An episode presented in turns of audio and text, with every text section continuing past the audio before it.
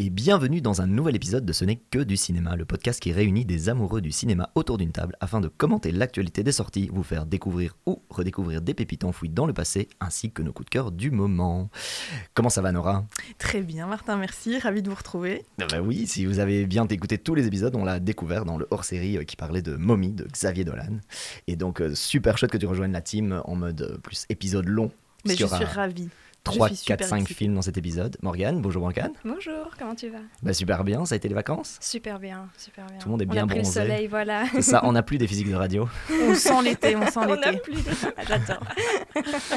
Au programme de cette semaine, on parlera du film qui a remporté la Palme d'Or 2023, Anatomie d'une chute de Justine Triet. L'occasion pour nous aussi de revenir sur la Palme d'Or du passé, et pas n'importe laquelle, celle qui fête ses 30 ans, la leçon de piano de Jane Campion. Et puis le José va te le dire par là de Heat de Michael Mann, considéré pourtant comme probablement le meilleur film du réalisateur, et pourtant l'un de nous n'a pas aimé, mais on garde le suspense. Si vous êtes prête, c'est parti Super Let's go. Est-ce que vous pouvez nous dire à quoi il fait référence quand il parle du pillage de son œuvre? That's not true. Vous aviez déjà frappé votre mari? Non. Non, jamais. C'est bien ce qui s'est passé.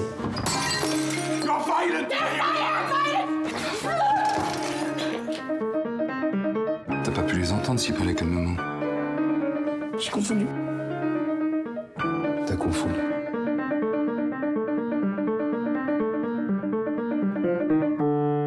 I'm innocent, you know that, right? Anatomie d'une chute pour le petit pitch, Sandra, Samuel et leur fils malvoyant de 11 ans vivent depuis un an loin de tout à la montagne. Un jour, Samuel est retrouvé mort au pied de leur maison. Une enquête pour mort suspecte est ouverte. Sandra est bientôt inculpée, malgré le doute. Suicide ou homicide? Alors avant de parler du film, on fait un petit tour de table rapide parce qu'il est encore au cinéma. Donc Palme d'Or, euh, c'était quoi, mois de juillet cette année. Il est sorti fin août euh, ici en Belgique. Donc il est au cinéma. Il marche super bien. Les entrées sont en train de, battre tous les records en France, en Belgique. Je crois que les gens sont très très curieux de ce film. Donc très rapidement, petit tour de table. Nora, toi, qu'est-ce que t'en as pensé? Ah, moi j'ai trouvé ça excellent. Euh, Palme d'Or, je trouve amplement mérité. Très bon film. Ok, Morgane. J'ai adoré euh, un des films les mieux écrits que j'ai vu récemment. Euh, après, si vous n'aimez pas trop les dialogues, c'est 2h30 non-stop de dialogue. euh, donc voilà, mais moi j'adore ça. Et moi j'ai aimé, mais j'ai quand même des réserves. Je me suis ennuyé comme un rat mort pendant les 30 premières minutes. Après que le procès allait un peu mieux. Et puis la fin, je suis un petit peu genre. mais on en parlera plus tard. Mais ça reste quand même très bon. Moi je l'aurais pas du tout mis Palme d'Or, mais ça reste un très bon film. Ok, bah du coup, qui veut commencer sur, euh, sur ce film? Bah, moi, peut-être je peux Nora, commencer, vas-y, balance. Alors, écoutez, moi j'ai trouvé que c'était un film euh, excellent, ça m'a vraiment embarqué. Euh, alors, je trouve que c'est un film. J'essayais de, de- réfléchir à l'adjectif que je donnerais au film, et l'adjectif qui me venait c'était chirurgical. Je trouve que le titre du film est excellent, ça re- correspond exactement à l'histoire et de ce qu'on veut, veut nous montrer dans le film. Donc, c'est oui, anatomie d'une chute, et d'une chute euh, ben, à la fois du décès donc d'un des personnages, mais aussi du, du couple en lui-même qu'on nous présente dans ce film. Donc je trouvais que le titre était excellemment bien trouvé. Les dialogues, en effet, sont excellents. C'est hyper bien écrit. Et alors, euh, ce, qui, ce qui frappe et, ce qui est vraiment très, très euh, intéressant à suivre, c'est c'est tout le procès euh, donc de, de- la femme qui est accusée donc, du meurtre de son mari. Et on est vraiment embarqué. C'est comme si on était un peu le, un des jurés. Euh, on se demande, on suit en fait euh, le procès, les différents arguments. Dès le départ du film, on ne sait pas ce qui s'est passé. Et on va suivre le procès et se faire à peu près euh, notre opinion au fur et à mesure du film. Donc c'est très très passionnant. Les plaidoiries sont excellentes. D'ailleurs, Justine Triet a collaboré avec un avocat pénaliste apparemment pour que ça ait l'air très très réaliste et qu'on sorte un peu des schémas américains de ce qu'on voit d'habitude. Donc donc ça colle à la justice française. C'est très réaliste et ça nous embarque. Les acteurs sont incroyables. Alors évidemment euh, Hüller qui est, incroyablement, enfin, elle joue très très très bien. Euh, les personnages, la psychologie des personnages est très intéressante. On n'est pas dans du blanc ou noir, on est vraiment, euh, voilà, on creuse un peu les personnages. Et, euh, et j'ai trouvé ça super intéressant à suivre. Je trouve, ce qui m'a beaucoup plu en fait, c'est cette dissection du couple. Euh, c'est- très glaçant. Et alors, sans rien euh, spoiler de, de l'histoire, mais à un moment, on assiste à une dispute du couple. Et pour moi, c'est une des disputes de couple les mieux écrites du cinéma. Euh, et je me suis demandé pourquoi, parce que j'ai trouvé ça bien meilleur que par exemple Marriage Story, où là on, voilà, où retrouve euh, Adam Driver et Scarlett Johansson, que j'ai beaucoup moins aimé parce que j'ai les trouvé très américains. Oui, c'est un bon film dans l'ensemble. Mais ici, il y a une, c'est une seule dispute du couple qu'on voit dans ce film. Et on comprend en une dispute la psychologie des personnages, le passé du couple depuis euh, voilà l'accident de, de jeune garçon. Et on, comprend tout ce qui se joue. Et je me suis demandé pourquoi est-ce que c'est si bon aussi. Bon, évidemment, on comprend les frustrations de l'un et l'autre, euh, le fait qu'ils se renvoient la balle de leurs échecs mutuels. Donc, c'est à la fois très triste parce qu'on sent bah, la chute en fait du couple. On sent à quel point ils se sont éloignés. On, on sent qu'ils vont pas se retrouver ce couple au-delà de, de- de l'événement tragique qui va se passer. difficile de Oui, se retrouver. Mais Nora. au-delà de ça, en fait, au-delà de ça, on sent que cette, cette dispute marque quelque chose. Et, et j'ai trouvé ça euh, excellemment joué, très très fin.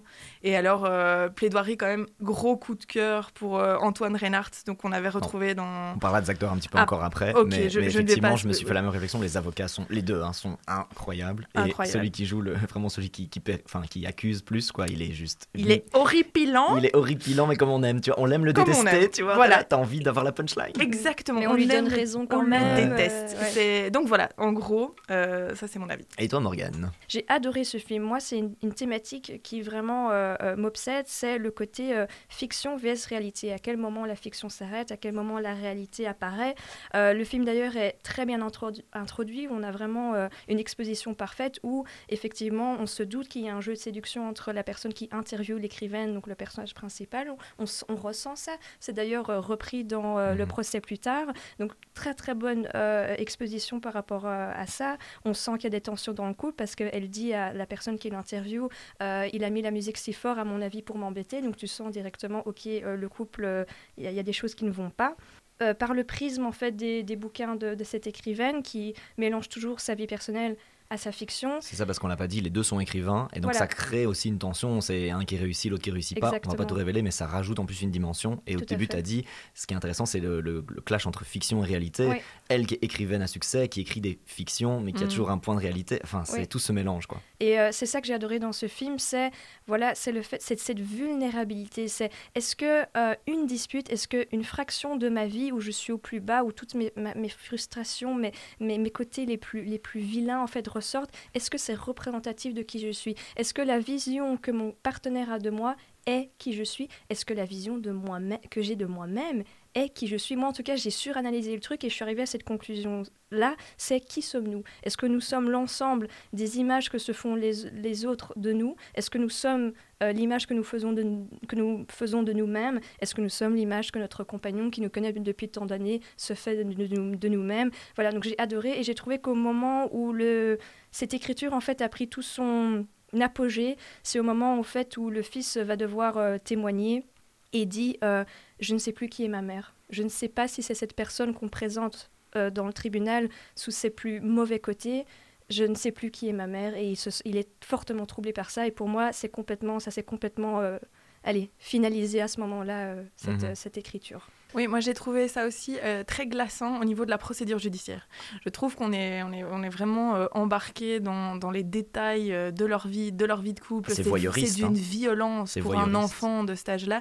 Et, et je me disais si ça, ça colle à la réalité, non seulement voilà, on, on perd un père, un compagnon, etc. Et on doit faire face à une dissection de notre vie. Et, et- et j'ai trouvé, alors après c'est mon interprétation, mais j'ai trouvé qu'il y avait aussi une critique de la misogynie euh, du système judiciaire, souvent, euh, notamment via l'avocat, via le psychologue, etc., euh, où on interroge, on scrute vraiment tout ce qu'a fait cette femme, jusqu'à son orientation sexuelle, etc. Évidemment, ça a un poids dans un procès et dans la charge des preuves, mais on sent que dans les ch- choses, dans, la façon dont les choses sont formulées et amenées, il y a énormément de critiques, son, rôle de mère, son rôle de femme, son rôle d'écrivaine assez indépendante, qui veut me- mener sa vie comme elle l'entend. Donc j'ai quand même vu aussi cette critique-là, et j'ai trouvé le procès et, c'est assez violent en fait. euh. Je me suis, quand je me suis demandé, mais en fait, de quoi parle le film? C'est pas si évident. Hein. Ça, ça Mm. peut être, euh, ok, qui l'a fait, mais c'est un peu un who done it, mais c'est pas tout à fait ça le point. hein. C'est en fait à, la fin, d'ailleurs, euh, euh, franchement, euh, je sais pas, on pourra aussi faire un tour de table parce que vous pensiez pendant le film plutôt, vous penchiez d'un côté ou de l'autre. Moi, j'avoue que j'ai un petit peu euh, balancé entre l'un et l'autre. À un moment donné, ça paraissait assez évident. Puis c'est vrai qu'il n'y a pas 36 000 personnes au milieu de cette montagne pour l'avoir fait, donc on est un petit peu là. Et en même temps, je me dis, mais de quoi parle le film? En réalité, le film, je pense, parle du voyeurisme du système tout autour qui va ouvrir, disséquer, comme tu l'as dit, de façon euh, hyper euh, voyeuriste justement ce couple en, diffusant fragmenté, Ouais, fragmenté, quoi, Elle, ouais. le, elle le dira une fois dans sa défense. euh, Oui, mais là, vous parlez de ça comme si c'était notre vie, mais notre Exact. vie de, de X années de couple. C'est pas juste cet enregistrement que vous passez maintenant ou ce message qu'on lit, etc., etc. Et, et tu sentais une frustration aussi. Moi, ce que je trouvais super, super bien fait dans le film aussi, c'est que quand j'écoutais les plaidoiries, et je pense qu'elles sont extrêmement bien écrites, extrêmement bien jouées, c'est que chaque fois j'étais euh, plutôt d'accord avec le premier avocat en mode euh, ouais, c'est vrai que quand même, euh, non, non. Et puis il y a la réponse et je fais ouais, c'est vrai que quand même. euh, Exactement. et, et- en fait, et les on change d'avis. ouais, C'est du- C'est du c'est c'est du- hyper bien fait et c'est très juste. C'est-à-dire que, bon, il y a parfois des petites punchlines qui attaquent, on voit bien qui est la défense, qui est la- celui qui, qui persécute, mais, mais c'était vraiment très bien fait. Et moi, j'étais un peu back and forth et c'est pour ça, vraiment, euh, on, vous, on vous racontera absolument pas la fin. Allez le voir parce que, en fonction, je pense que ce qui est intéressant, c'est peut-être d'interroger ce que vous avez ressenti pendant le film en conclusion de la, de la fin du film et se dire, ah, comment je l'ai vu comme ça. Ça vient frapper à des cordes personnelles aussi. euh, si, si on a été en couple, il y a des choses qui. Enfin, moi, il y a des. Ouais. Dans la dispute, il y a des moments où j'étais genre, oh my god. euh, En fait, peu, c'est euh, ça qui est, je trouve que c'est ça qui est incroyable avec cette scène de dispute, c'est qu'on s'y retrouve. hein. Euh, enfin, on retrouve tous les travers. Forcément, des bouts, on va se retrouver. ouais. tous les travers de, de ce que peut malheureusement donner un couple euh, qui s'éloigne et où il n'y a plus de compréhension dans le, film- dans, dans le couple et où on- chacun on se renvoie les frustrations.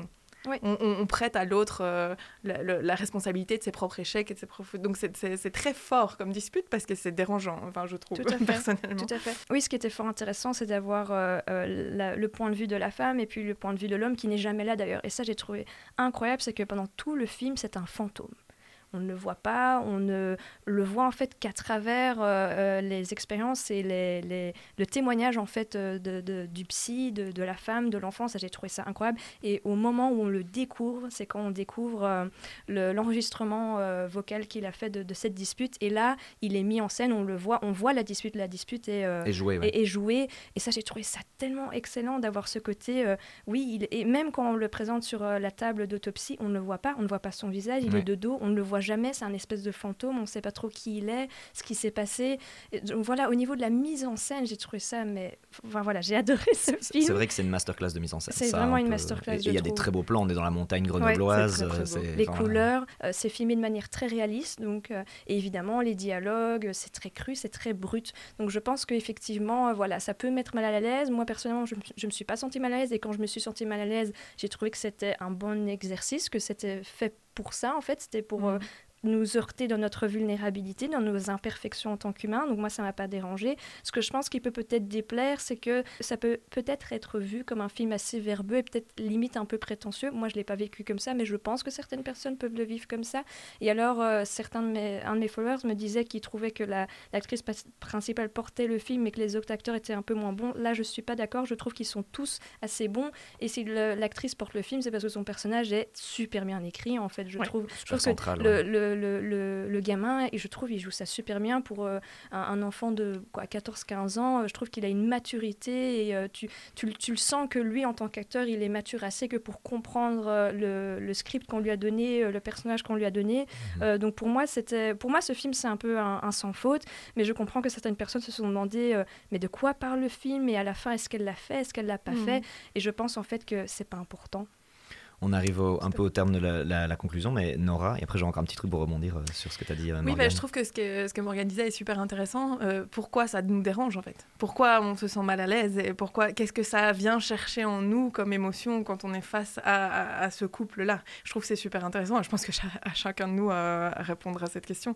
Mais donc en effet, moi je, je trouve que le jeu d'acteur est incroyable. Et donc Antoine Reynard qui, qui jouait dans 120 battements par minute est, est incroyable, mais aussi euh, l'autre avocat, euh, l'actrice principale, vraiment jeu d'acteur impeccable. Et d'ailleurs tu disais, je trouve que c'est un sans faute. C'est pour ça que moi je pensais à un peu chirurgical, précis. Mm. Tout est parfait. Mhm. C'est bien amené, c'est bien fini. Ça laisse une place pour l'interprétation quand même, je trouve. Donc, euh, un sans faute aussi, je trouve.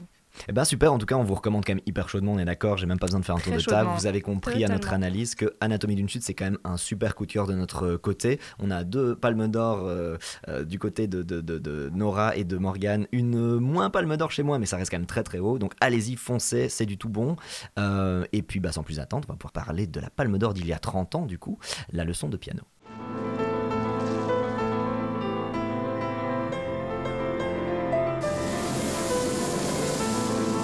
She came to a strange land in search of a new life. We can't leave the piano. But there are too few of us here to carry it now. She came to a husband she had never met. And with time, I'm sure she'll become affectionate.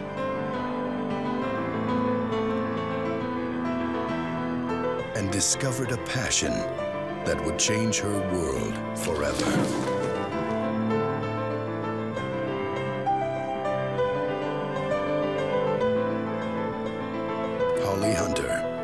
Harvey Keitel, Sam Neill, The Piano. La leçon de piano, en anglais The Piano, euh, c'est l'histoire d'une musicienne écossaise murée dans le silence, envoyée en Nouvelle-Zélande avec sa fille et son piano pour se marier à un homme qu'elle ne connaît pas. Alors le pitch, euh, très court, j'aime bien de le garder comme ça, parce que le film est assez difficile à catégoriser. Donc Palme d'Or en 1993, euh, ex aequo avec Adieu ma concubine aussi de, de Chen Kai-gay. Euh, première fois dans l'histoire de Cannes, donc c'est la 46e édition à cette époque-là, qu'une femme remporte la Palme d'Or, donc euh, c'est un élément euh, plutôt notable. Depuis, bah, donc, Depuis, on a eu que trois. Trois, ouais, Ouais. ouais, c'est ça. Donc avec celle dont on a parlé avant, et puis euh, Et Julia puis, Ducournau, Oui, pour Titane. il y a deux ans ou l'année passée. Non, il y a deux ans, parce que c'était. Triangle of Sadness dont on avait parlé dans l'épisode euh, aussi. 2021, Titane. Euh, petit rapidement, euh, peut-être pas, euh, vous avez aimé, pas aimé, mais dans quel contexte vous l'aviez vu? Quand est-ce que vous l'avez découvert? Moi, je l'ai découvert pour le podcast, du coup, en vérifiant simplement, il y a 30 ans, c'était quoi la Palme d'Or? Ok, d'ailleurs, je n'ai pas non plus vu Adieu ma concubine. Mais vous, est-ce que vous aviez déjà vu le film, euh, Nora? Alors, j'avais vu le film assez jeune parce que c'est un des films, euh, enfin, c'était un des films euh, phares préférés de, de ma mère. Donc, elle me l'a fait voir. Je ne sais plus quel âge j'avais. Je devais avoir euh, une dizaine d'années, euh, peut-être 11 ans. Donc, à l'époque, j'avais trouvé l'histoire horrible. Et j'étais un peu passée à côté parce que je pense qu'il faut voir ce film en étant plus âgé.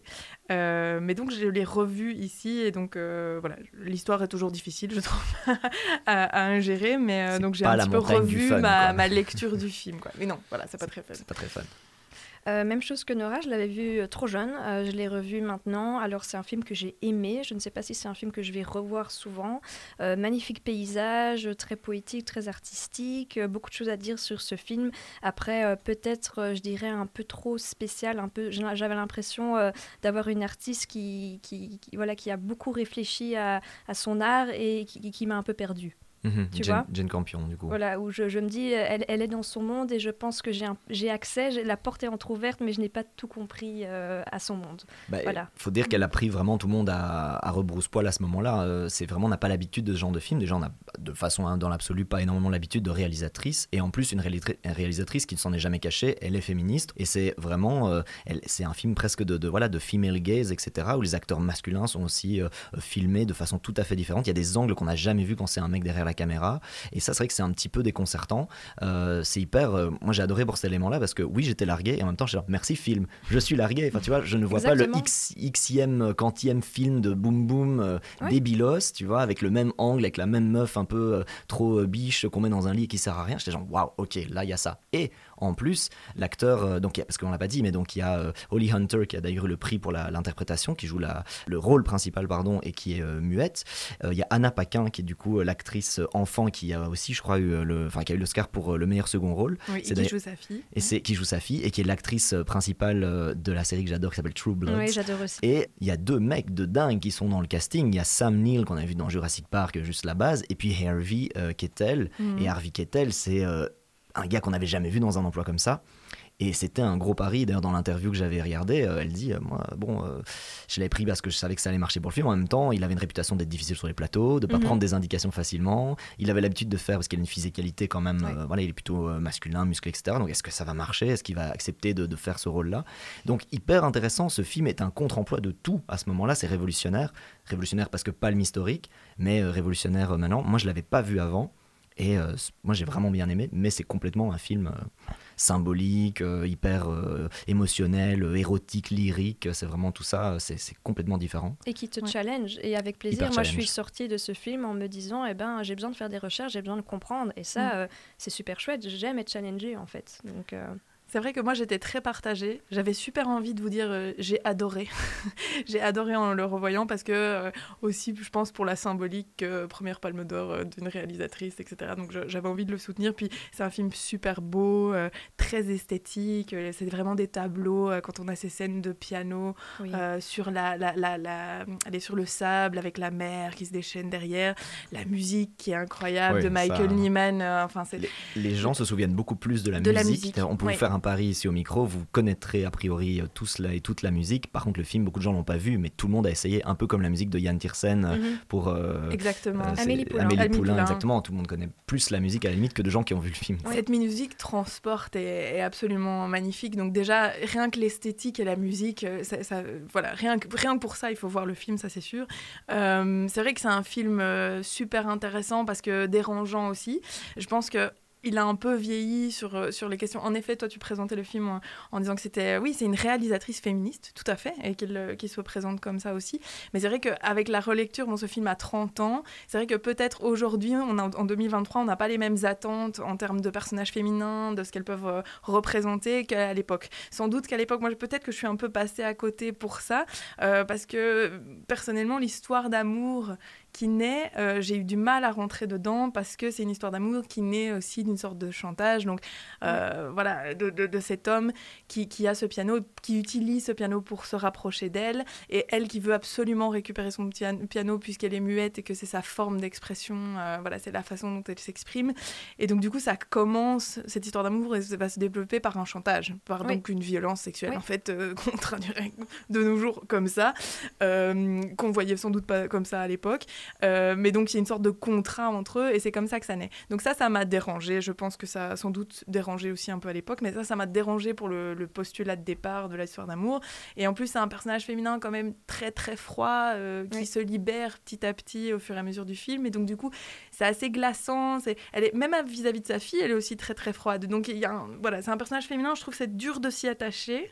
Euh, c'est, c'est en- comme tu l'as dit, c'est assez érotique. Euh, Il y a des très belles scènes. euh, Sensuel. Harvey Keitel est absolument. euh, D'ailleurs, il- elle fait vraiment, la Jane Campion, le, le parallèle entre ce mari euh, bien élevé, euh, voilà, bien sous toutes ses formes, qui essaye de se rapprocher d'elle de manière euh, civilisée, Mhm. et puis Harvey Keitel qui arrive avec ses gros muscles, voilà, qui est magnifique, qui est plus proche, parce que c'est sur fond de colonisation, donc proche des Maoris. je crois qu'il est britannique, mais il a rejoint la tribu des Maoris, donc Voilà. qui est donc la, la- Exactement. Le- oui, les, on va les- dire, les indigène. indigènes de Nouvelle-Zélande. Exactement. Ah oui, parce qu'on on aura dû, on aurait dû le dire directement, ça se passe en Nouvelle-Zélande, c'est pour ça que c'est absolument euh, magnifique, c'est à ouais. Auckland, euh, enfin voilà. Et, Et- Jane Campion vient de Nouvelle-Zélande. Exactement, donc euh, voilà, elle n'a pas choisi ça par hasard, et puis et elle aime beaucoup les, les, les paysages, euh, les, les- les beaux paysages, mais donc du coup, on a, on a cette dualité entre ces deux personnages masculins qui est super intéressante, parce que voilà, il y a un peu le brut, mais on est dans les archétypes, hein, donc il y a l'homme blanc civilisé, et puis tu as un peu le, le- la brute animale euh, qui est plus proche de la nature, voilà, on est dans ça, et évidemment, elle va se s'ouvrir et, et avec euh, l'homme qui est un peu plus animal, etc. Mais j'ai eu du mal à croire à cette, cette histoire d'amour, surtout qui commence sur un contrat euh, qui m'a pas plu. Donc je pense que, je pense que j'ai été un petit peu rebutée par ça.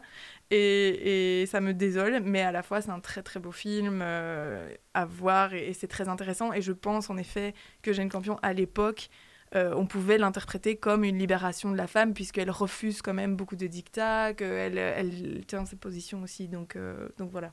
Ben, en fait, c'est un film sur la violence faite aux femmes. Donc, on commence le, le film par euh, une femme qui est littéralement vendue par son père à un homme. hein. Elle dit au début du film euh, Voilà, mon père m'a donné à un homme que je ne connais pas. Euh, Enfin, elle dit. Sa voix intérieure dit, vu qu'elle est euh, muette. C'est comme ça que le film commence par la voix intérieure euh, de- du personnage principal. Et alors, c'est moi où elle se marie le jour où elle arrive? On Oui, a eu tout à fait. ça, Euh, alors, elle à peine si débarqué j'ai qu'elle bien est compris, directement. euh, Ils refont une cérémonie, mais Ouais. ils sont déjà mariés en fait. Je pense oui, que c'est une, une cérémonie C'est une sorte de euh, symbolique. euh, symbolique. Voilà, une violence euh, sur les femmes omniprésente. euh, et en fait, je pense que son mari euh, a une violence, mais qui est déguisée, déguisée par une étiquette. Et en fait, l'autre homme un peu plus sauvage, si on peut dire ça comme ça, a une violence, mais qui n'est pas cachée. Et, et justement, en fait, ce que j'ai trouvé beau, c'est que au début, il commence sa relation avec cette femme par du chantage, par une violence. Mais en fait, il se rend compte que ce n'est pas euh, la chose à faire. Et euh, il l'accepte et il lui dit ben euh, voilà je ne peux pas t'avoir et je l'accepte. Et en fait je pense que c'est une manière de montrer que voilà ces, ces hommes surtout à cette époque sont tous sujets à, à cette masculinité toxique à cette image de la femme comme objet. Et en fait lui aussi est, victime de, de, cette culture. Mais en fait il se rend compte que ce n'est pas la chose à faire. Et c'est je pense pour ça que c'est à ce moment-là qu'elle tombe amoureuse de lui. C'est quand elle se rend compte que certes il est il, est il est il fait aussi partie de- du problème mais il se rend compte que qu'il ne peut pas faire ça que c'est un problème et qu'il qu'il faut le, résoudre en fait. Je pense que c'est c'est comme ça qui en tout cas c'est comme ça que moi je l'ai je l'ai vu. Magnifique photographie euh, j'ai deux heures de film où tu as des, des images des couleurs incroyables et moi c'est surtout les images du début qui m'ont impressionné ce piano sur la plage et, euh, et alors cette main qu'elle passe à travers ce petit trou où elle arrive à juste toucher quelques touches du piano pour pouvoir jouer légèrement, magnifique lumière. Et ce n'est qu'une main sur un piano et pourtant c'est tellement beau. Euh, ouais, j'étais bluffée. C'est euh, ouais, c'est- là où moi j'ai trouvé le film le plus fascinant. L'histoire est, super. Moi, voir tous ces acteurs jouer, moi c'était absolument génial. Je les connaissais euh, tous sauf l'actrice principale, mais les trois autres, j'avais vraiment une- déjà une connexion forte, positive. Mais l'image, vraiment, je suis d'accord. C'est plus de 50% du film, c'est la forme vraiment, Euh, avec des choses. euh, moi, je pense que le, le film en plus a- est, est- organisé comme un comme une tragédie aussi, comme un conte en, trois actes. Enfin, J'ai pas compté exactement, mais tu vois, et notamment à un moment donné où la, la petite fille a une mission et qu'elle a un chemin, et c'est filmé de haut avec deux chemins qui se Waouh. présentent, et c'est littéralement, elle prend un bout de chemin d'un côté, puis elle revient en arrière, elle prend l'autre chemin, qui est le chemin de la tragédie, Ouais. puisque c'est là qui va mener à la colère, euh, tu vois, euh, de- d'un des hommes, etc. Il y a aussi euh, le fait que c'est inspiré, à mon avis, de, de la tragédie grecque aussi de l'époque, c'est qu'il y a une scène notamment, littéralement, d'une tragédie qui est jouée. D'ailleurs, les, les, les Maoris, eux, ne comprennent pas l'effet d'ombre et ils ont l'impression que, et vous souvenez-vous de quoi la scène? D'une hache qui coupe une main. Oui, il y a beaucoup Et de donc, références à en fait la tragédie est annoncée comme dans les codes grecs du genre, c'est-à-dire on annonce par des omens, par des, euh, des songes et des, et des indices de la tragédie qui va arriver, qui est inéluctable, c'est ça le principe. Et en fait, le film est parsemé de de- d'indices sur ce qui va se passer. La forme est complètement au sujet du fond, je trouve, enfin au, service Au du fond. Et euh, un autre truc aussi, c'est les scènes les plus violentes pour elle, donc les moments où elle se fait euh, presque violer ou vraiment agresser euh, très physiquement. Si vous regardez, il y a souvent une cage devant. Donc quand elle est dans les bois à un moment donné et que le gars euh, essaye de l'attraper, il y a- c'est filmé derrière des branches noires euh, qui sont devant et qui littéralement donnent l'illusion d'une cage. Elle est emprisonnée par la force brute de cet homme qui, voilà, s'il veut aller jusqu'au bout, en tout cas, elle pourra rien faire. Il y a un autre moment où il y a une autre scène où elle dort et heureusement elle va se réveiller au bon moment, ce qu'il va faire quand il va avoir les yeux ouverts, il va, il va s'arrêter. Et en fait c'est filmé derrière les barreaux du lit noirs, qui sont aussi un renvoi à ça. Et donc il y a, tous ces messages-là de, de, de ces moments où les femmes sont en fait enfermées dans, dans la plus terrible des horreurs, le moment où le gars va utiliser son avantage physique, quote unquote, je fais des guillemets, ça ne se voit pas à la radio. Et euh, enfin voilà, il y a plein de trucs comme ça, et j'ai envie de le revoir juste pour euh, bah, déjà réécouter la musique parce que c'est sublime, mais pour voir tous ces trucs-là, c'est franchement c'est une, une donc la réalisatrice est une maîtresse de la forme. Mm. C'est juste incroyable. Et d'ailleurs, dans le cinéma de Jeanne Campion, c'est vrai que les femmes, elles présentent les femmes comme prisonnières de- des hommes. Et d'ailleurs, tu l'as dit, il y a beaucoup quoi. de symbolique hein, là-dedans. Et là, c'est littéral aussi, dans, dans- même dans l'histoire, mais dans d'autres films, ça se retrouve également. Donc, il y a- il y, a vraiment une prison dont les, dont les femmes doivent se défaire, de se libérer. Et donc, c'est très, très fort dans ce film-là aussi. C'est intéressant aussi parce que finalement, c'est quand on est muet, on utilise les mains pour communiquer. Mais quand on est pianiste, on utilise les mains pour communiquer. Donc il y a aussi un, un parallèle sur ça. Et, et heureusement, euh, à la fin, elle va trouver plutôt une issue relativement heureuse, euh, voilà, sans, sans spoiler tout si vous l'avez pas vu. En tout cas, on vous a pas spoilé de choses vraiment euh, qui vont vous ruiner l'expérience. Donc euh, plutôt un film. Enfin, moi, ça m'a bouleversé vraiment, mais sans que je comprenne trop un peu ce qui m'arrive. Tout à fait. un peu comme une belle mélodie qu'on écoute pour la première fois. On fait genre, ah, c'est trop beau, je comprends pas, mais c'est beau. Enfin, c'est un petit peu ça. Et Mhm. donc, vraiment, Ben, effectivement, c'est ce que je disais euh, quand- à l'introduction, c'est que euh, ce film m'a challengé parce que je n'ai pas tout relevé, je n'ai pas tout compris. Et justement, j'ai fait des recherches sur le film et en fait, il est considéré comme féministe, mais aussi comme de l'écoféminisme. Je n'avais pas du tout rele- Ah ouais. relevé ça. Je n'avais pas du tout relevé ça, mais en fait, euh, cet homme qui vit sur ces terres, il ne il ne s'intègre pas à la culture maori, il ne comprend pas la langue, il ne comprend pas aussi le fait que pour eux, euh, il y a certaines terres que tu n'utilises pas, c'est-à-dire que tu ne cultives pas, mais, que, mais qui sont sacrées en fait. Donc euh, il y, a- y a une utilité énorme pour eux, mais lui ne la voit pas et ne le comprend pas. Et je ne sais pas si vous avez relevé ça, parce que moi je ne l'avais pas relevé, mais en fait sa maison est entourée de bois euh, euh, enfin c'est c'est de la cendre, c'est noir, euh, c'est... Et donc en fait il y a aussi ce côté euh, l'homme euh, violent envers les femmes, mais l'homme aussi euh, violent envers euh, la nature en fait. Donc effectivement à revoir, je pense à revoir, et euh, de toute façon à revoir comme vous le dites pour la magnifique musique, la photographie, et pour un peu plus comprendre les images qu'elle a essayé de nous transmettre, qui sont à mon avis très complexes. En tout cas, il y a une vraie proposition artistique. Ouais. Euh, en effet, euh, il y a aussi une critique, un fond de critique de colonisation, tout à fait, Bien sûr, ouais. euh, qui est assez évident pendant le film, dans- sur la façon dont, les, dont ces indigènes sont traités et tout ça. Mais il y a une vraie proposition artistique derrière. Donc on aime ou qu'on n'aime pas, de toute façon, il y a, il y a beaucoup de choses à, à admirer dans ce film et Après- écouter, évidemment. Ouais, après, c'est très artistique. Euh, donc voilà, je ne sais pas si c'est un film pour tout le monde. Il faut, il faut un peu aimer euh, les choses qui sortent un peu euh, de voilà de. Il faut aimer les palmes d'or de Cannes.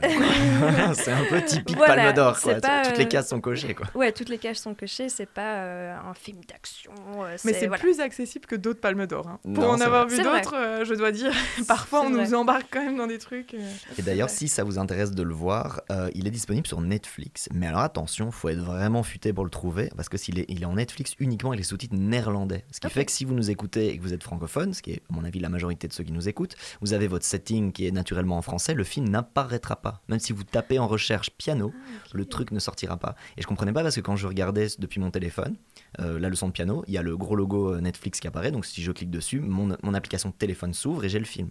Quand je vais sur mes autres plateformes, je ne le retrouve même pas, même pas en mode vous aviez déjà commencé le film. Donc le truc est, est complètement caché. Donc si vous voulez le voir vraiment, euh, soit mettez vite votre setting en néerlandais, ou alors vous cherchez par le téléphone et vous le trouvez comme ça. Oui, parce que, je, que moi, sinon, il est pas trouvable apparemment. Je l'ai vu avec des sous-titres néerlandais parce que je n'avais pas le choix. Euh, J'ai pu suivre parce que je parle le néerlandais, mais je pense que quand, si on ne parle pas le néerlandais, le film va être difficile à suivre Oui. parce qu'il y a des, des- beaucoup d'accents. Il y a un accent, des accents écossais, des accents britanniques, des accents néo- néo-zélandais, bien sûr. Donc je pense que le voir avec des sous-titres néerlandais, c'est un petit challenge, mais pourquoi pas? Et toutes les scènes en langage des signes qui du coup Eh ouais. n'ont qu'une explication avec un sous-titre néerlandais. Donc effectivement, Ah il oui, faut oui, comprendre un petit peu, c'est le petit disclaimer, mais donc il est en libre accès sur Netflix, mais donc le petit trick de mettez-vous en néerlandais. Ça marche. Bon, après tous ces films de Palme d'Or, euh, on va compenser avec un gros film de bourrin. De la On testostérone. ramène un petit peu la testostérone au milieu du village. On en a besoin. Non, je rigole. je rigole. C'est parti pour le J'osais pas te le dire. Kelso called. About what? The score he's putting out wants you to look at.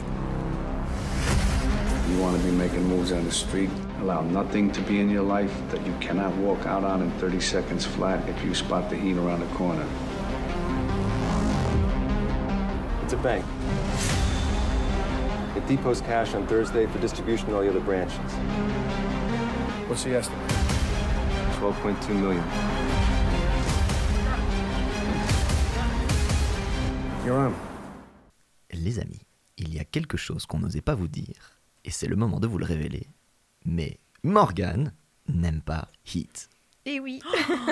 Tin, tin, tin.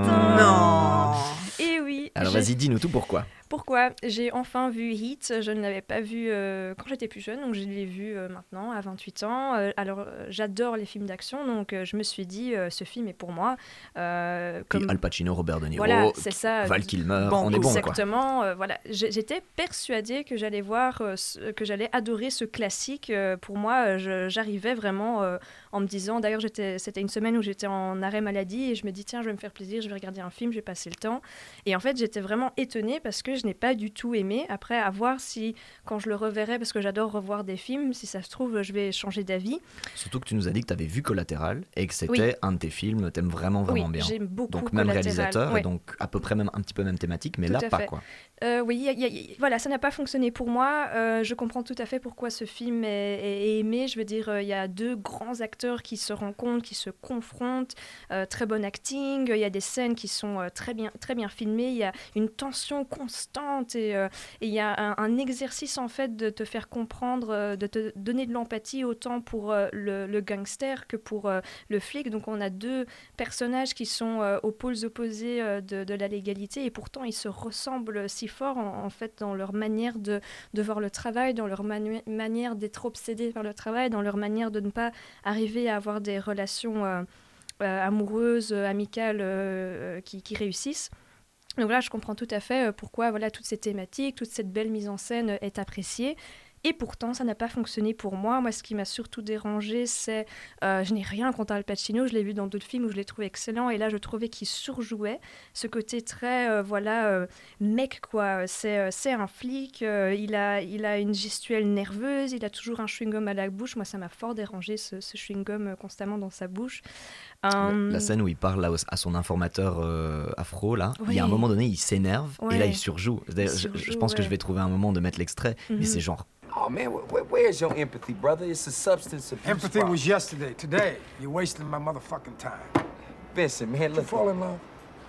Come on. Did you fall in love last night? You went off somewhere? Vince. Just tell me that. I'll, I'll settle for it. You know what I mean? I'll buy that. Vi- Vincent. Give me all you got! Vincent. Give me all you got! What the hell, quoi? genre. Ouais. Et donc, c'est vrai qu'il y a des moments où ça surjoue. Voilà. Là, Ah, je suis pas d'accord avec vous, mais Ok. je le dirai Ok. après. Effectivement, cette scène, je me suis dit, euh, moi, je suis euh, l'indicateur, je- l'informateur, je suis pas impressionnée.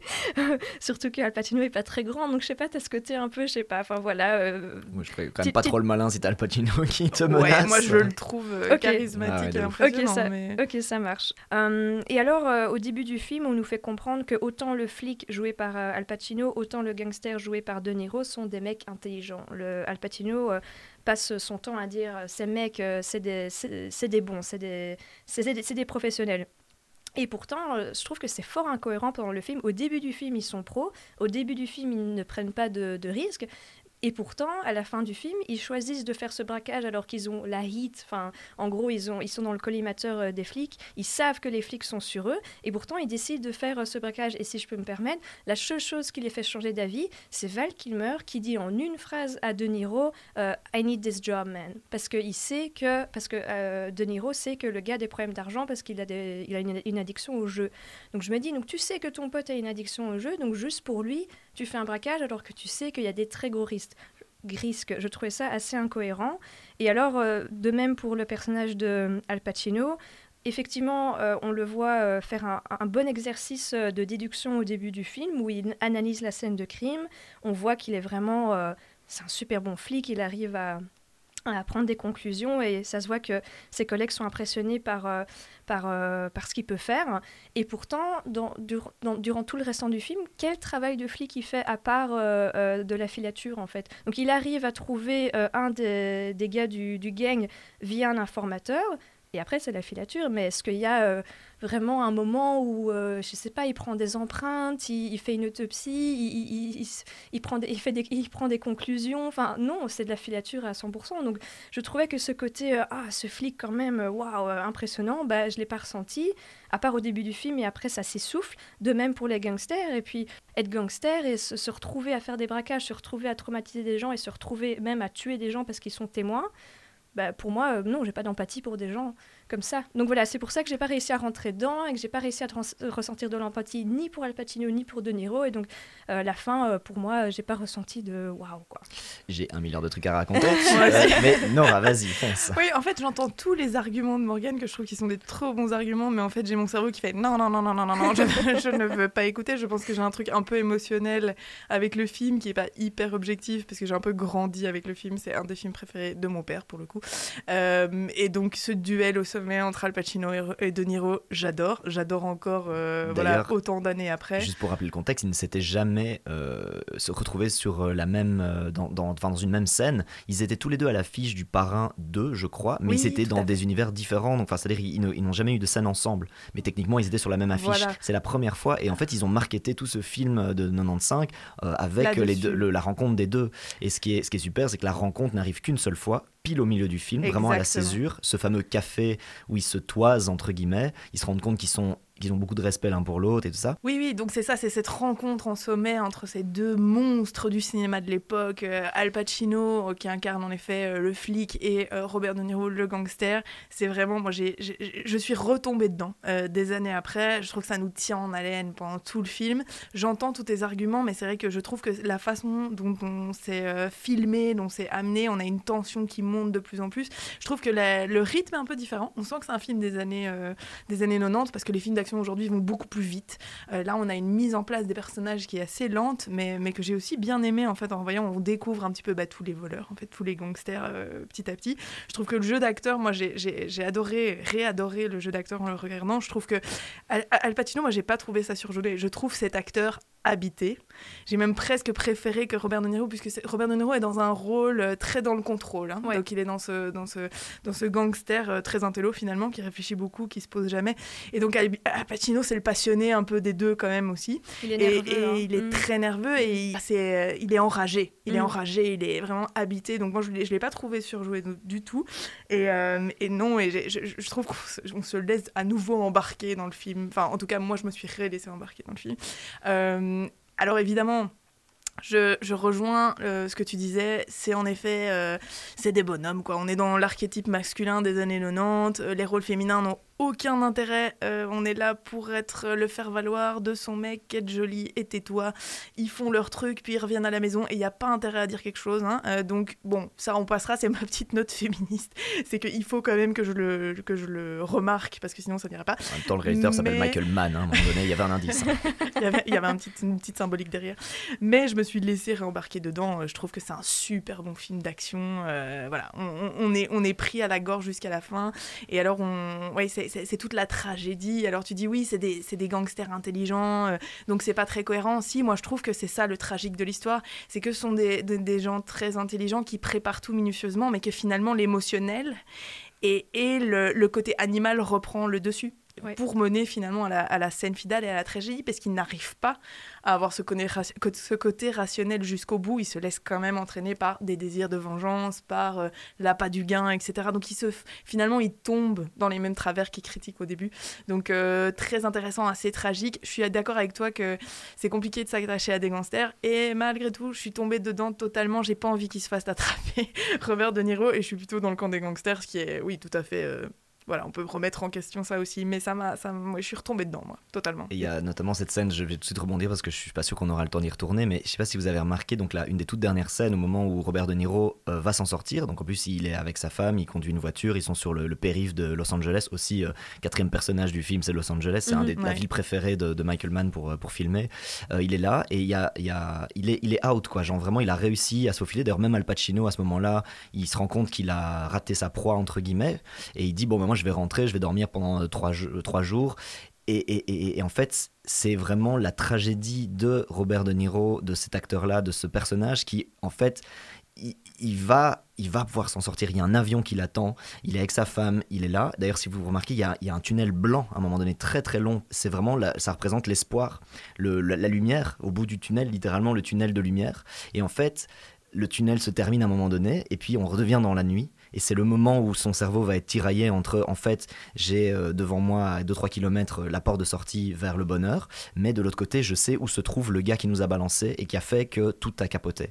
Et euh, le gars qui, d'ailleurs, cet acteur qui joue le gars qui les balance, il est juste énorme aussi, il a une tête avec sa coupe mulet. Et il je- fait peur. Wayne hein, Grow, il est juste déteste. parfait. Ouais. Et en fait, euh, il a l'info de où il se trouve, dans quel hôtel, avec quel faux nom, quoi. Et tu vois qu'au début, il a genre, ah, ok, puis, puis sa femme, enfin, sa femme à côté dit, ça va, tout va bien, genre, ouais, ouais, ouais, we're out, baby, we're out, quoi. Et puis tu vois les les doigts qui commencent à twitcher un petit peu, il commence à chipoter son volant. Tu vois les yeux, d'ailleurs le jeu d'acteur de Robert Nino dans le non-verbal, et tu vois que ça le démange en fait. sens toute ça le démange dans cette de voiture. pas laisser le, le- le gars qui a été la taupe, qui les a balancés, tu vois. de- et donc en fait, il fait bon, j'ai juste une petite course à faire, et là il tourne le volant. Et ça, c'est la là, tragédie dis, du personnage. Et tout le monde a compris à ce moment-là qu'il va pas s'en sortir de ce truc-là. Euh, lui, il pense qu'il va s'en sortir, mais voilà. Et c'est la tragédie. Et c'est ça qui fait que tout d'un coup, la, la piste rechauffe et que Al Pacino a l'appel. En fait, on l'a détecté, il est là, il est là, parce que tout était sous surveillance à ce moment-là. C'est juste trop bien. C'est la tragédie du héros manien. C'est toujours. euh, dans les films de Michael Mann, c'est toujours la même chose. Soit tu fais ce que tu fais, dans lequel tu es bon, que ce soit flic, euh, gangster, n'importe quoi, soit tu as droit à l'amour et à la paix. Mhm. Mais comme les mecs sont biberonnés à l'adrénaline, ils choisiront toujours euh, vraiment de, de ce truc d'adrénaline et donc la tragédie de la mort. En fait, ils choisiront quasi tout le temps la mort. Et c'est ce que Al Pacino choisit aussi, parce que si je peux me permettre, il est à l'hôpital avec sa femme. Euh, la, la- la fille de sa femme vient de faire une tentative de suicide. Il sait qu'elle est. qu'elle Joué est par Nathalie Portman. Très bien jouée par Nathalie Portman. Ils, ils savent qu'elle est stabilisée, donc en soi, elle va bien, entre guillemets. Et euh, c'est sa femme qui lui dit Allez, vas-y, je sais que tu veux y aller, vas-y. Et il, il s'en va. Il s'en va. Et ça aussi, je trouve ça tragique, en fait, au- au- aussi tragique que De Niro qui décide de- d'aller euh, assumer sa, vengeance. C'est tous les deux, en fait, sont tragiques, je trouve, et c'est pour ça que j'ai eu beaucoup de mal à, ouais, à ressentir euh, de l'empathie pour euh, ces deux gars, parce que j'ai beaucoup de mal avec l'ego, avec, ouais, avec ce, ce genre de personnage. Euh, très masculin, très macho. Moi, j'ai trou- j'ai trouvé ce film très macho et ça m'a ça m'a dérangé. Après, moi, les films de gangsters, j'ai vraiment besoin que les gangsters soient remis, vraiment bien remis en question. J'ai un peu du mal avec le côté, euh, voilà, on, on- on- on- On ouais. fantasme le gangster, Ouais. euh, voilà, Ouais. ça donne un peu envie d'être gangster. J'ai du mal avec ça et pour moi le film, après je suis pas une experte en film de gangsters, je les ai pas tous vus, mais pour moi le film qui réussit ça magnifiquement c'est Denis Brasco, qui est un de mes films préférés. Et celui-là, celui-là en tant que film de gangster, je, je l'a- je l'adore euh, pour la simple raison que les gangsters là-dedans, tu ne peux pas les apprécier, ils sont... euh, ils sont, ils sont pas appréciables. c'est- ouais. Clair qu'il y a de l'ego, c'est clair qu'il y a du mascu. Après, je dirais que le vrai euh, clash euh, dans, dans le, le héros manien, c'est toujours passion versus raison. Mm. Ils vont toujours suivre leur passion. Et même si la raison leur dit c'est le mauvais choix. D'ailleurs, dans le cas de Al Pacino, donc le flic, ok, euh, euh, il, est, il, est, il est en fait quelque part il est tout à fait similaire à l'autre. Euh, c'est c'est le, les deux revers de la même médaille. Ils sont bons à ce qu'ils font. Enfin, they're good at what they do. Tu vois, Euh, il y en a un qui est du côté voleur, un des côtés policier. Mais il dit aussi c'est mon troisième mariage et il Ouais. est sur le point de, de faire péter tout avec sa troisième femme. Pourtant, il l'aime. C'est juste que on se demande même s'il l'aime. Et c'est un petit peu, il est Mm. presque incapable de ressentir quoi que ce soit. C'est un peu ce truc. mais c'est pour ça que la scène de la rencontre du café au milieu est si, est si incroyable parce Oui. qu'il se respecte tellement. Mhm. Il a préféré faire un effet miroir, justement. Mhm. Miroir, lumière et obscurité. Donc euh, ça, c'est hyper bien. En plus, évidemment, le film arrive, enfin, cette rencontre arrive une seule fois et au milieu du film. Et, euh, et c'est seulement à la fin, quand il y a le dénouement, qui vont. Enfin, qui a une, une poignée de main. C'est euh, c'est ouf, c'est ouf, c'est ouf, quoi. Et c'est une scène essentielle du film. Oui, et d'ailleurs, c'est le seul moment euh, où Al Pacino et De Niro sont vraiment vulnérables. C'est le seul moment où Al Pacino euh, avoue euh, oui, ses imperfections en disant justement, je suis à mon troisième mariage. C'est les, les seuls moments où il, il s'autorise à être vulnérable. Et ça, je l'ai compris. J'ai compris l'envie euh, du réalisateur de, de dire, ben voilà, euh, c'est des gars, euh, ils ne peuvent se comprendre que, euh, que avec euh, un- un- un- une personne qui leur ressemble. Euh, voilà, la, la discussion de deux mecs qui savent qu'ils sont bons dans leur job et les quotes qui se lancent l'un à l'autre. J'ai vraiment, j'ai pas réussi En à... parlant de quote. Et c'est vrai que ça, ça joue du fantasme, puisque justement, il y a cette euh, citation incroyable de De Niro qui, oui, qui fait appel au fantasme. hein. C'est vraiment la phrase en anglais, c'est euh, Don't let yourself get attached to anything you're not willing to walk out on in 30 seconds flat if you feel the heat around the corner. C'est vraiment genre, ne vous attachez pas à quoi que ce soit. En fait, tu sens que c'est leur même philosophie. C'est ils savent qu'ils font un jeu dangereux tous les deux, quelque part, même du côté flic. Et donc, ne t'attache pas suffisamment si t'es pas prêt en 30 secondes à prendre la décision de laisser cette personne derrière. Et ça explique le titre, quoi. If you feel the heat around the corner, c'est le. Ça, c'est phénoménal, Ouais, et le payoff à la fin, cette fameuse, ce fameux hit qui arrive où Al Pacino va est sur le point de l'attraper, il comprend que dans la rue il y a Al Pacino qui est là et tout est de ralenti et il y a sa femme de l'autre côté en voiture et il va décider bah, de la protéger du coup de tout ça. Euh, et d'ailleurs Al Pacino après quand il passe, il dépasse la voiture, il ne s'arrête jamais sur cette femme, il ne saura jamais qui c'était, il sait Ouais. jamais que c'était la voiture. Enfin Ouais. voilà, et c'est hyper fort en fait. C'est euh, et d'ailleurs juste euh, un petit truc aussi, c'est qu'à la base, Hit quand tu m'avais dit que ça allait être ton jeu, c'est pas te le dire, je t'avais d'abord euh, dit euh, ouais j'avoue moi aussi j'ai un peu des réserves et tout machin machin, et je l'ai revu en mode hyper attentif et avec mon petit calepin ready à, à- aussi à taper dessus. J'ai revu, j'ai genre, oh mon dieu, en fait, non, c'est trop bien. En fait, c'est vraiment trop bien. Évidemment, il y a toutes les limites qu'on a, qu'on a citées, mais c'est tellement une masterclass aussi, même au niveau formel, hein, genre c'est hyper bien filmé, il y a Mhm. plein de, de, de, de, miroirs partout aussi. De, de, au niveau des lumières, on sait que le- les, lumières, enfin, les couleurs pardon, sont hyper importantes chez Michael Mann. Euh, Le, le- le bleu, c'est toujours la sensualité, le, la paix, euh, le vert, c'est le danger, euh, le blanc, c'est la pureté. Enfin, il y, a- il y a vraiment tout ça, tout ça, tout ça. C'est c'est trop bien, ça m'a donné envie d'en regarder plus de films, parce que Vinaurin, il en a fait euh, 11 ou 12 euh, des films comme ça. Et euh, d'ailleurs, c'est dommage parce que c'est un des, un des enfin, il est considéré comme le top 5 des réalisateurs euh, à Hollywood, mais il a fait un énorme beat. Son dernier film en date, c'était avec euh, Chris Hemsworth, s'appelait Hacker ou Black, Black Hat, voilà, un truc comme ça. Ah oui, Et le truc a fait un four, mais genre il a rapporté genre 12 millions alors qu'il en a coûté 60, enfin un truc comme ça. Et du coup, c'est genre, oh oh, bah peut-être que Papy Man est trop vieux et on lui a plus rien laissé faire depuis 2015, je crois. Mm. Mais il devait faire un film sur Ferrari avec Adam Driver. Ah. Et je sais pas bon si c'est en train de sortir ou pas, mais c'est censé peut-être être le retour de Ah, mais Michael il Mann. sorti, il est sor- il sort Il me semble que j'ai vu un trailer de ça passer, Oui, oui, mais le sort projet avait été abandonné, peut-être avec le Covid, peut-être. Il, que- il vient d'être présenté à la Mostra de Venise. mais il me semble que j'ai vu le trailer de la Mostra. Donc Bah, si. S'il y a Adam Driver, je vais le voir. Bah oui, S'il y a Adam Driver, on va tous le Voilà. voir. Donc voilà. Est-ce que vous avez un dernier petit mot sur ce film? Sinon, on passe à nos petits coups de cœur de la, de la semaine. Non, euh, moi ça m'a réembarqué. hein, voilà, rien Ah de oui, plus. il est sur Prime, on l'a pas dit. Si vous voulez Oui. aller le voir, il est en libre accès sur euh, Amazon Prime et pas dans le Prime à 99 centimes euh, parce que maintenant ils ont changé le système Ouais. où tu payes pas mal de films maintenant alors que c'était. enfin, voilà. Un dernier mot, c'est que je vais sûrement le, le revoir quand je et je vais faire en sorte de passer au-dessus de, de, ce qui ne me plaît pas pour euh, justement pour apprécier cette très très bonne réalisation. Tu as tout à fait raison là-dessus. Et euh, je vais le revoir et si ça se trouve, je vais changer d'avis. Et c'est ça aussi qui est chouette dans le fait de revoir des films ou de relire des livres ou que sais-je. C'est euh, on évolue, on change d'avis et ça c'est super aussi, je trouve. Parce que le film a 30 ans. Le Ouais. film a Il a 30 ans, enfin c'est ça qui est 28, dingue. enfin voilà, c'est ça, ouais. C'est ça qui est dingue. Ça nous réembarque de la même façon. Alors, avec le petit caveat de, en effet, il faut laisser sa tête, euh, son esprit féministe au, au Ouais, placard clairement. pour le voir. Mais à part ça, ça Euh, nous... Je vois pas de quoi tu parles. Moi, je l'adorais.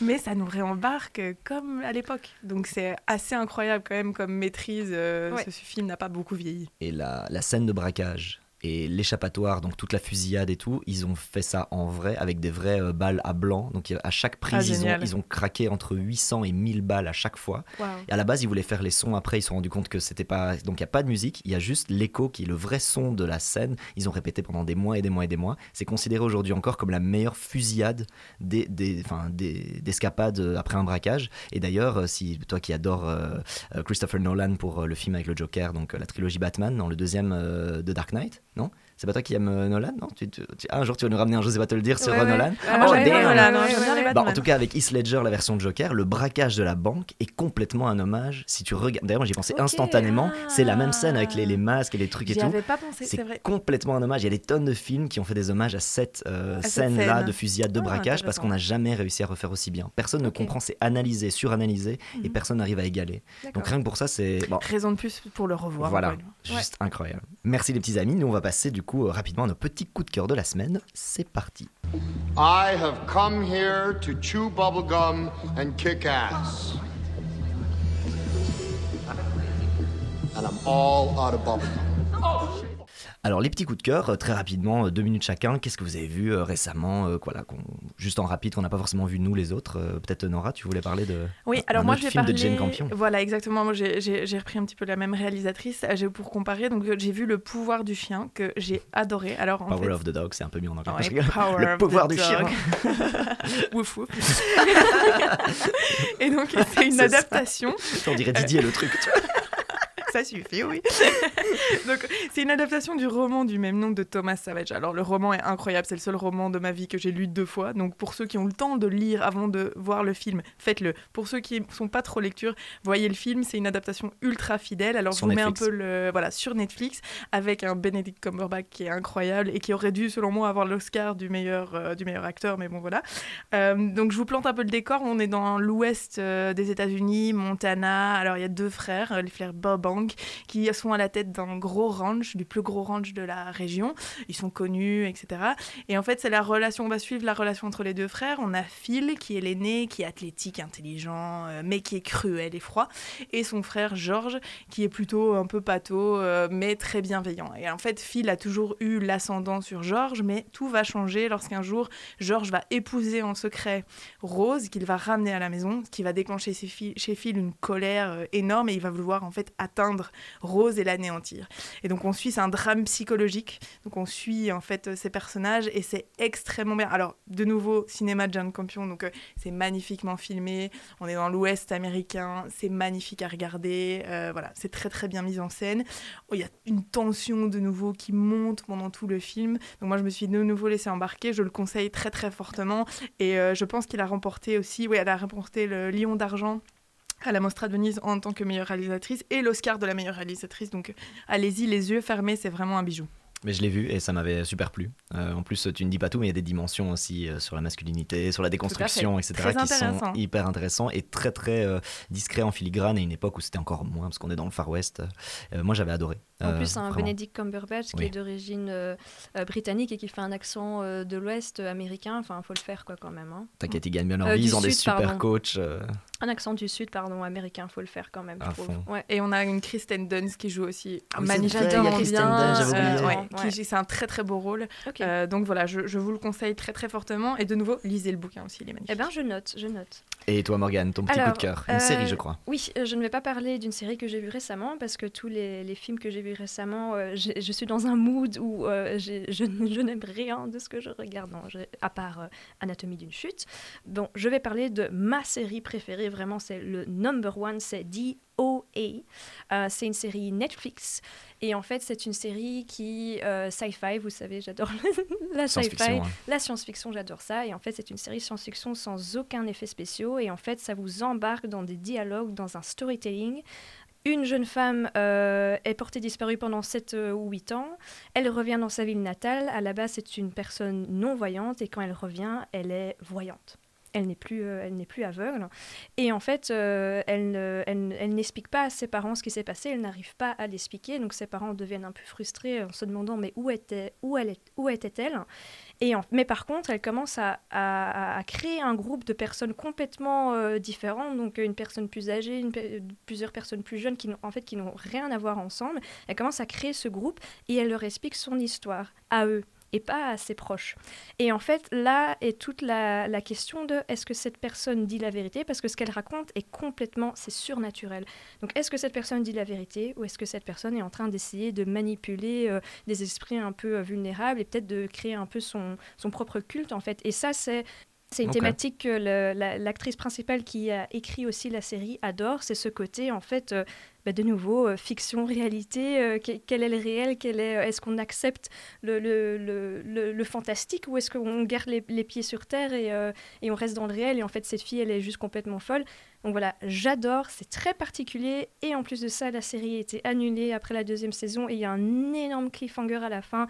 Donc je vous préviens, si vous voulez vous lancer dans cette série, vous allez être super frustré. Moi j'ai déjà vu cette série cinq fois je pense et à chaque fois je, mon, cœur se brise à la fin de cette deuxième C'est vrai que c'est vraiment dommage qu'ils n'ont pas continué parce que la série est très originale. Je suis d'accord que c'est peut-être pas pour tout le monde parce que mais il y a une vraie proposition, c'est différent de ce qu'on peut regarder dans d'autres séries où voilà, c'est un peu les mêmes histoires qui reviennent souvent.